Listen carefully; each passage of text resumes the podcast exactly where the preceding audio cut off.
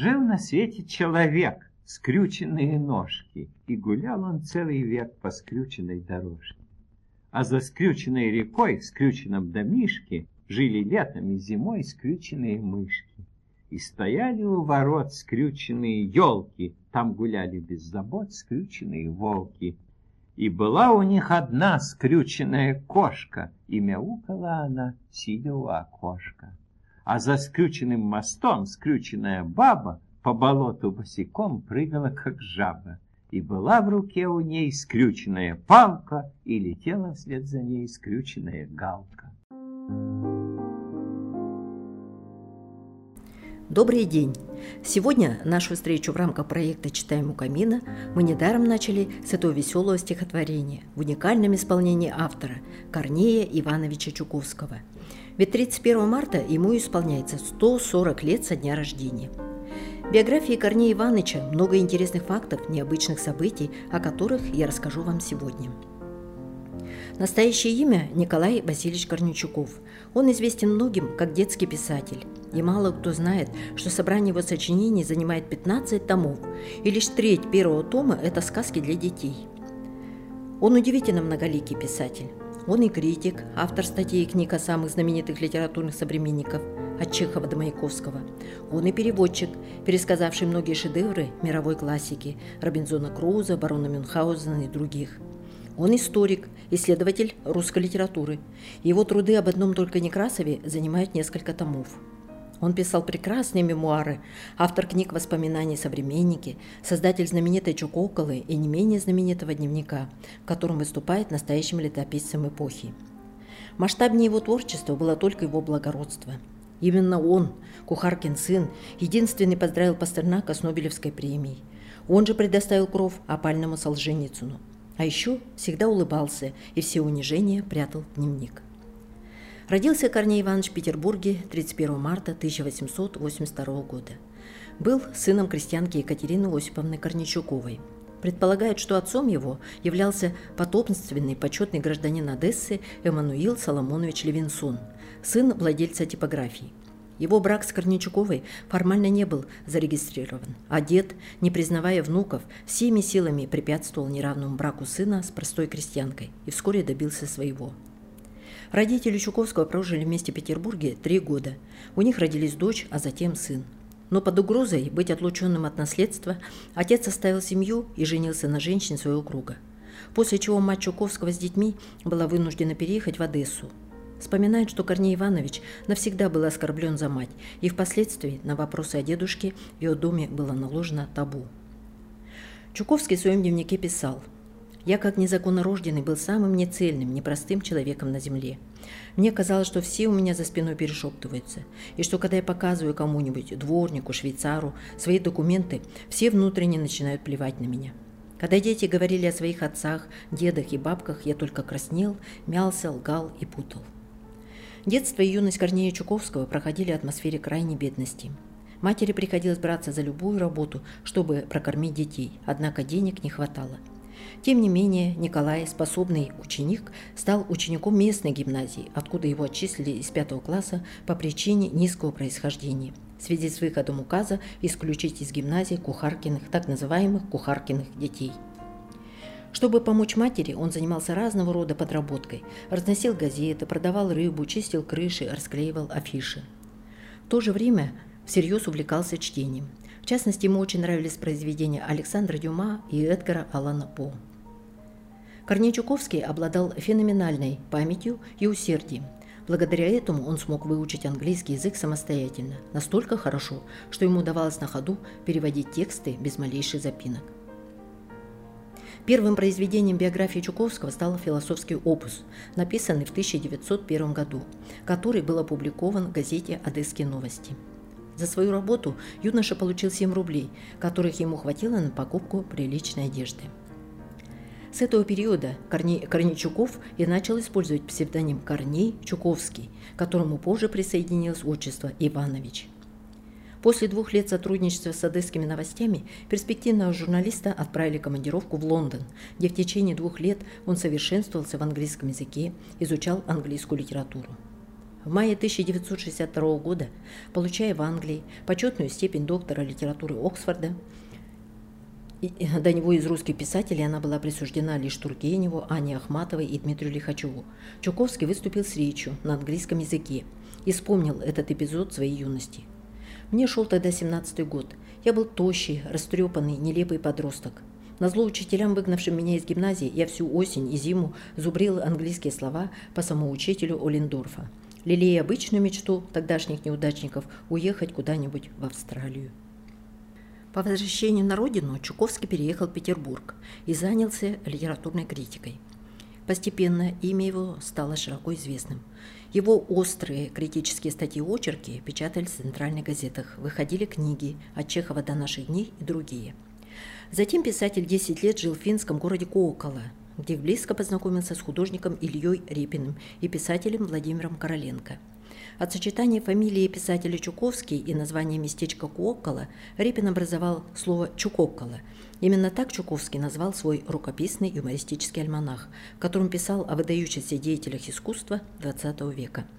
Он вел Чукокколу с 1914 по 1969 год. Вначале это была тощая тетрадка, наскоро из нескольких листков, а затем преобразилась в большой том.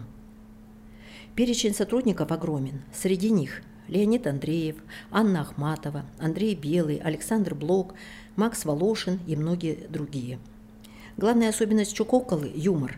Люди писали, рисовали в Чукоколе такие минуты, когда они были расположены к смеху, веселой компании во время краткого отдыха. Потому на этих страницах так много улыбок и шуток. В 1916 году Максим Горький пригласил Чуковского руководить детским отделом издательства «Парус», посоветовав ему писать для детей – так как ему удавалось с легкостью писать интересные рассказы для детей, которыми зачитывались даже взрослые. Корней Иванович был всегда жизнерадостным человеком. Он говорил, «У меня часто были приливы радости, веселья. Идешь по улице и бессмысленно радуешься всему, что видишь, трамваям, воробьям, солнцу. Готов расцеловаться с каждым встречным. Один такой день я особенно помню – 29 августа 1923 года. Чувствуя себя человеком, который может творить чудеса, я не взбежал, а взлетел, как на крыльях в нашу квартиру, схватив какой-то запыленный бумажный клочок, с трудом отыскав карандаш, стал писать веселую песенку о Мухиной свадьбе. Однажды Корней Иванович вез в ночном поезде заболевшего сына. Мальчик капризничал, стонал, плакал. Чтобы хоть как-то развеселить его, отец стал рассказывать сказку. Жил да был крокодил, он по улицам ходил, папиросы курил, по-турецки говорил. Мальчик затих и стал слушать. На утро проснувшись, он попросил, чтобы отец снова рассказал ему эту сказку. Именно таким образом родилось знаменитое произведение «Крокодил». И второй случай, вот как об этом вспоминает Корней Иванович. Однажды, работая в своем кабинете, я услышал громкий плач. Это плакала моя дочь. Она ревела в три ручья, бурно выражая свое нежелание мыться. Я вышел из кабинета, взял девочку на руки и совершенно неожиданно для себя тихо ей сказал «Надо, надо умываться по утрам и вечерам, а не чистым трубочистом стыд и срам, стыд и срам». Так и родился на свет мой дадыр. В 20-30-х годах Корней Иванович написал множество сказок, которые приобрели огромную популярность. Казалось, что биография его складывается вполне успешно. Но оказалось, веселые сказки получили весьма невеселые отзывы, вылившиеся чуть ли не в десятилетнюю борьбу с Чуковщиной – термином, пестревшим во всех изданиях. Многие критики восстали против детских книг Чуковского, последовав примеру Надежды Крупской, которая опубликовала в газете «Правда» статью о крокодиле, начинавшуюся вопросом «Надо ли давать эту книжку маленьким ребятам?» и заканчивающуюся словами «Я думаю, крокодил ребятам давать не надо. Не потому, что это сказка, а потому, что это буржуазная муть». После этого советские цензоры начали видеть практически в каждой сказке или стихе поэта скрытый смысл – Например, главном персонаже «Тараканища» они увидели карикатурный образ Сталина.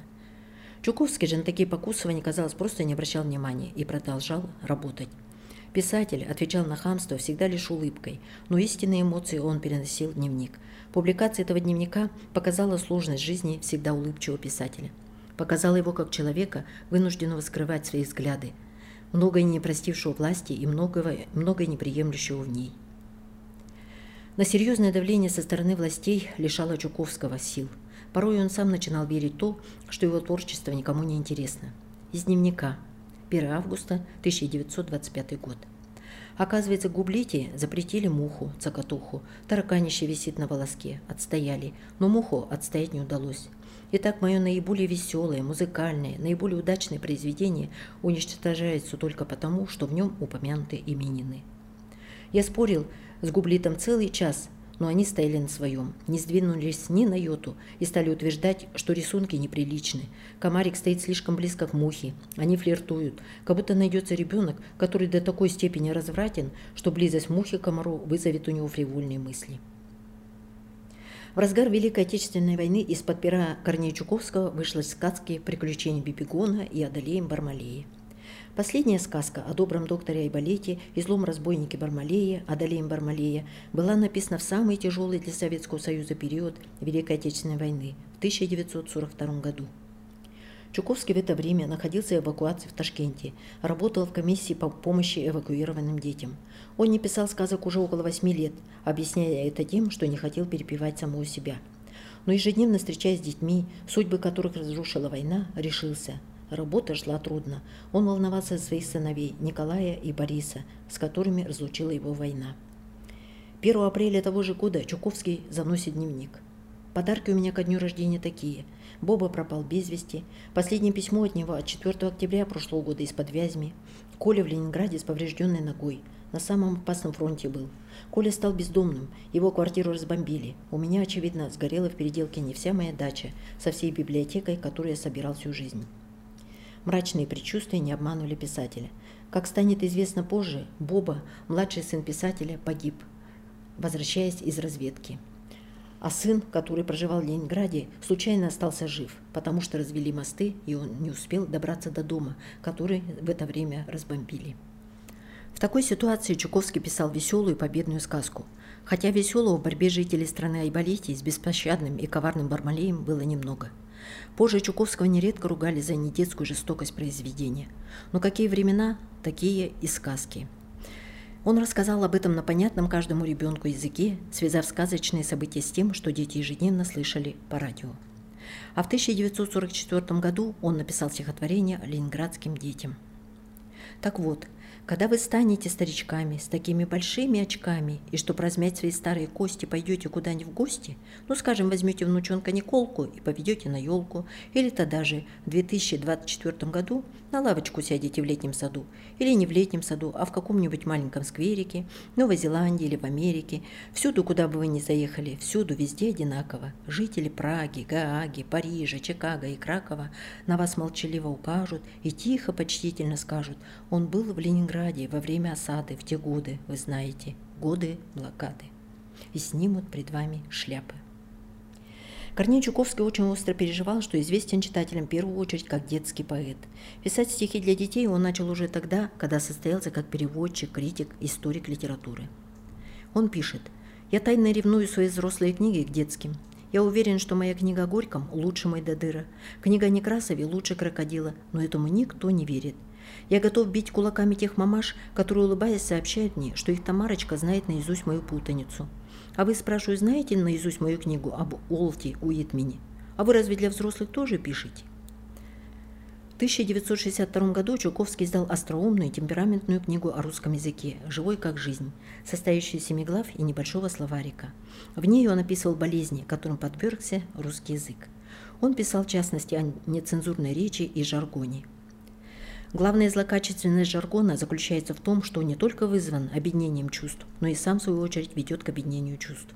Попробуйте хоть неделю поговорить на этом вульгарном арго, и у вас непременно появятся вульгарные замашки и мысли.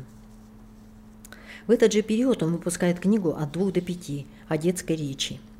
Вот что он пишет. «Милая детская речь. Никогда не устану ей радоваться. С большим удовольствием подслушал такой диалог.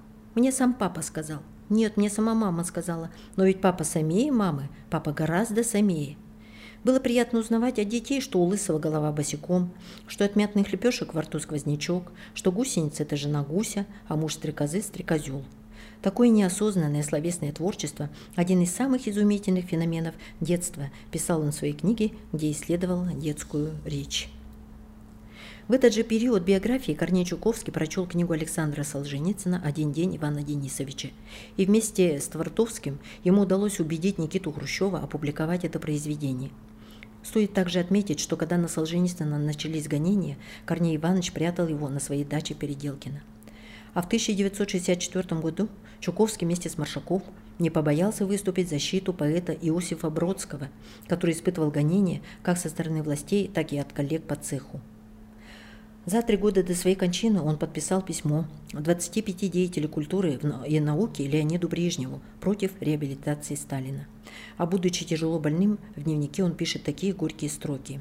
24 марта 1969 года.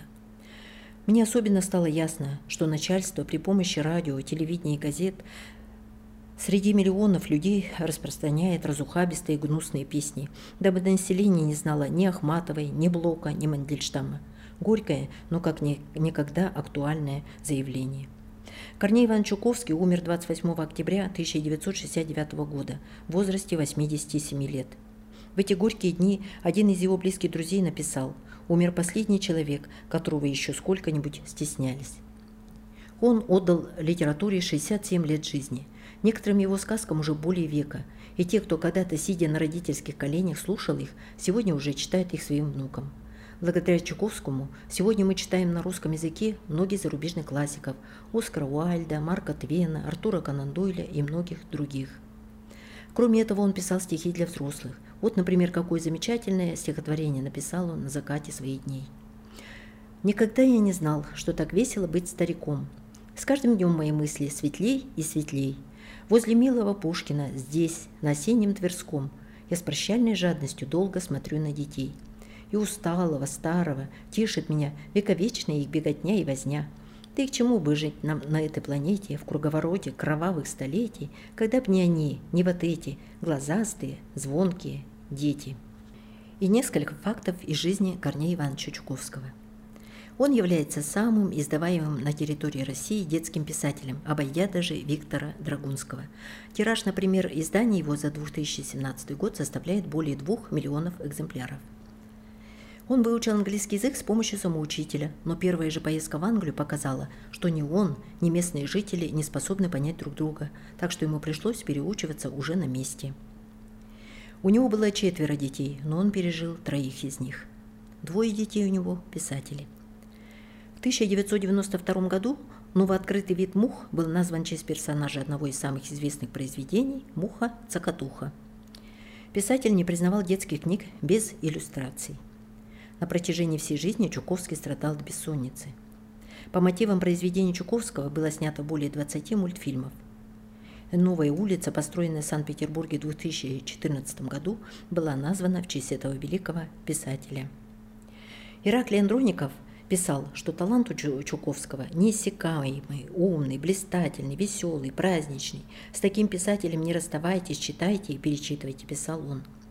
Ну и в заключение нашего, нашего литературного вечера давайте послушаем веселое стихотворение в исполнении Корнея Ивановича Чуковского «Бутерброд». Как у наших ворот за горою Жил да был бутерброд с ветчиною.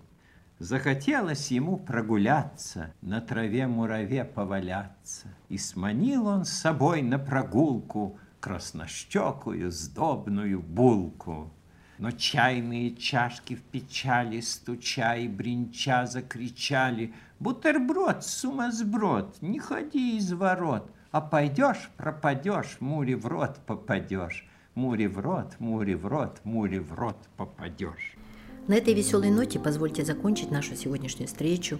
Читайте книги Чуковского, читайте детям, читайте сами. Большое спасибо за внимание. Приходите в библиотеку, берите его книги.